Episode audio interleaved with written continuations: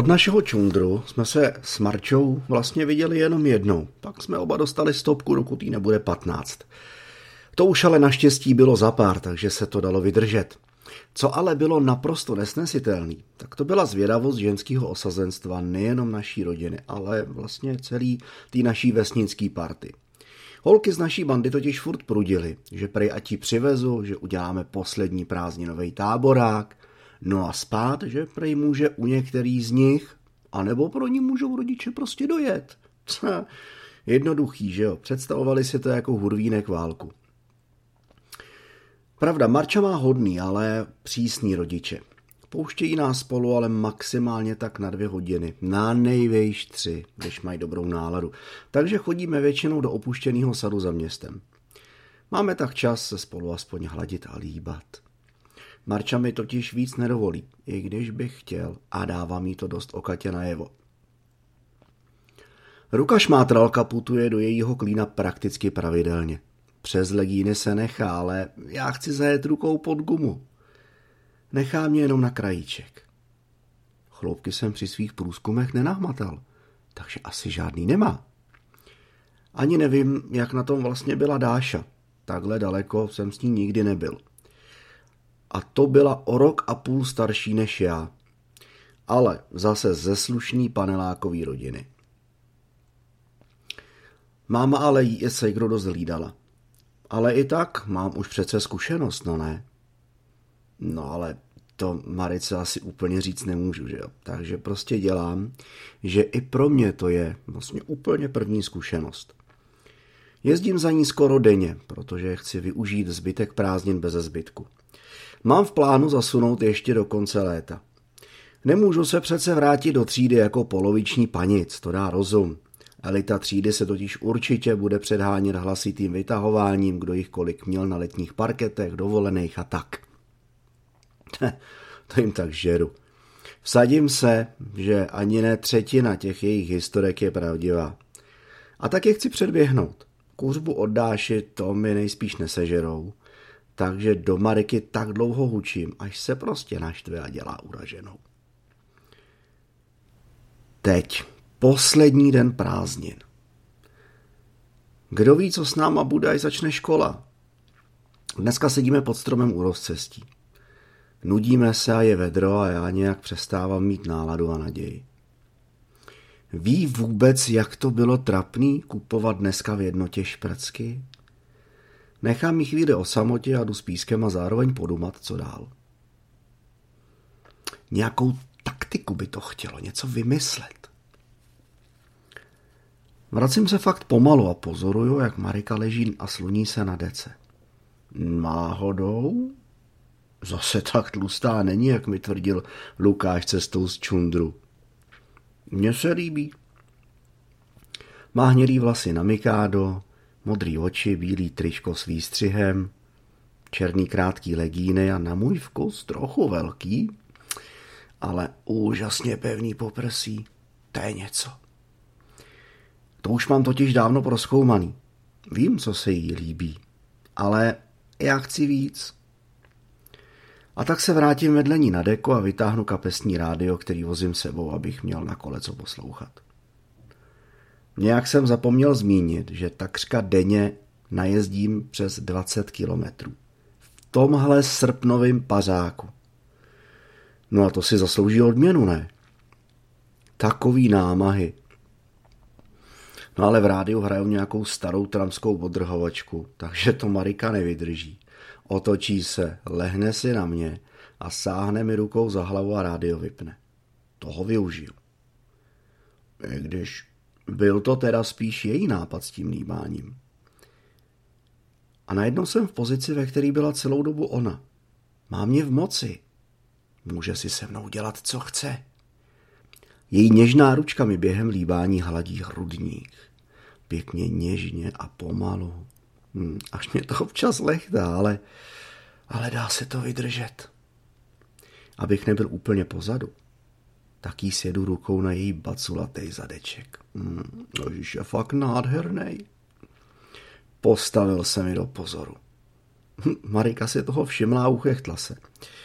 Bylo vidět, že jí to těší, ale Ona už s tím mým stanováním vlastně má zkušenosti, protože přes kalhoty jsem se udělal už několikrát. Teď to ale musím vydržet. To je poprvé, co mi ho hladí rukou. To je slast. Svojí levou rukou pomalu opustím její prdelku a přes boky se pomalu zkusím přesunout do jejího klína. Teď nebo nikdy. Ona se nebrání. Nechá mě zajet dlaní pod kalhotky. Ty bláho je oholená. Pane bože, to je nádhera. Tu vůni jejího vlhkýho klína cítím až k sobě. Pane bože. Ta vůně touhy, zvědavosti, stydlivosti, chuti poznat nepoznaný. Máš ochranu?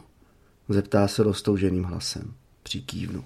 Očička jí zajiskří ještě větší touhou a zvědavostí. Jestli hned nezasunu, tak prasknu.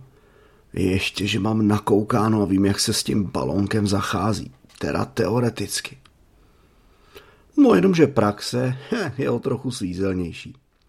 Oba jsme pěkně naohravaní. A Marika se musí znovu snažit, protože mi jednoduše tím leknutím prostě leknul.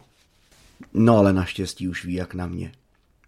Pár polípků na krk, na ucho a hmm, zase stanuju. Jo, plně připraven.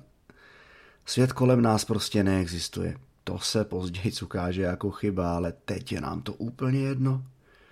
Šprcka nasazena. Marika chce, abych zůstal na zádech, že prý ona sama, aspoň to nebude tak bolet. Už má na sobě jenom tričko. Kalhotky a legíny leží vedle nás. Poprvé naživo vidím vlhkou vyholenou prcinu. Nádherně voní touhou. Pomalu si chce nasednout. Je to krásný pocit. Je to úplně něco jiného, než ho prostě mít jenom v puse. Ale dostal jsem se jenom na krajíček. Marča se přizvedla s bolestivou grimasou. Budeš trochu od krve, nevadí? Rozhodně ne. Musíme ale slít z deky. Hodí mi přes nás, jo? Jasně, skvělý nápad. Tak jenom doufám, že mě nepokoušou mravenci. Ale konec konců je mi to úplně jedno. Ať si klidně kousnou. Pro boha hlavně, ať už si Marika nasedne. Oh, to. Teda nakonec to udělala tak rychle a bez průtahů, až jsme u toho oba vyjekli. Ona teda bolestí, ale neodradilo jí to. Pomalu začíná jezdit kousek nahoru a zase zpátky. Je to opravdu hodně pomalu. Pořád je na ní vidět a znát, že jí to bolí. Po pár pomalých přírazech ale začíná pozvolna zrychlovat. No teda na to, že to dělá poprvé mi přijde, že je až moc zkušená. Vezmu ji za zadeček a začnu jí líbat prsa. To jí rozvášní a začne přirážet ještě důrazněji. Oba se zmítáme ve slastným opojení. Ježíš, ta skvělá vůně, ten úchvatný náboj. Najednou zase existujeme jenom my dva.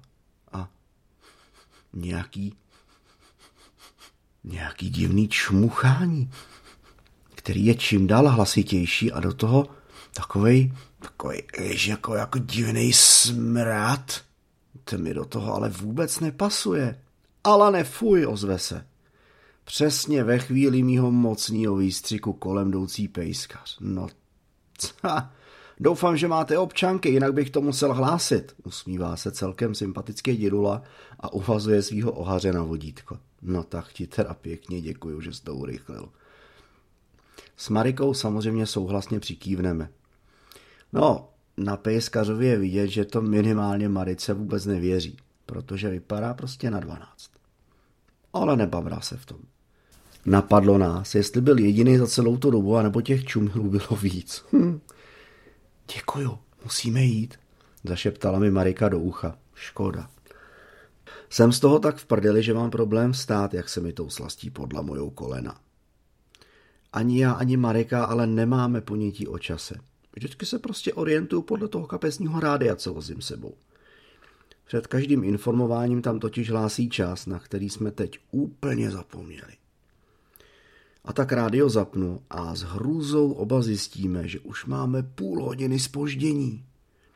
Marika totiž měla být v pět doma a ono už je půl šestý. Vracíme se plní dojmu, ale taky s obavou, aby to náhodou nebyl problém. Hm. Bohužel byl. A to větší, než jsme si oba uměli představit. Marika se mě vrátila vyprovodit se slzama v očích, že má dva týdny racha. A to ještě netuším, co čeká mě, protože musím být doma do šesti. A to taky nestíhám.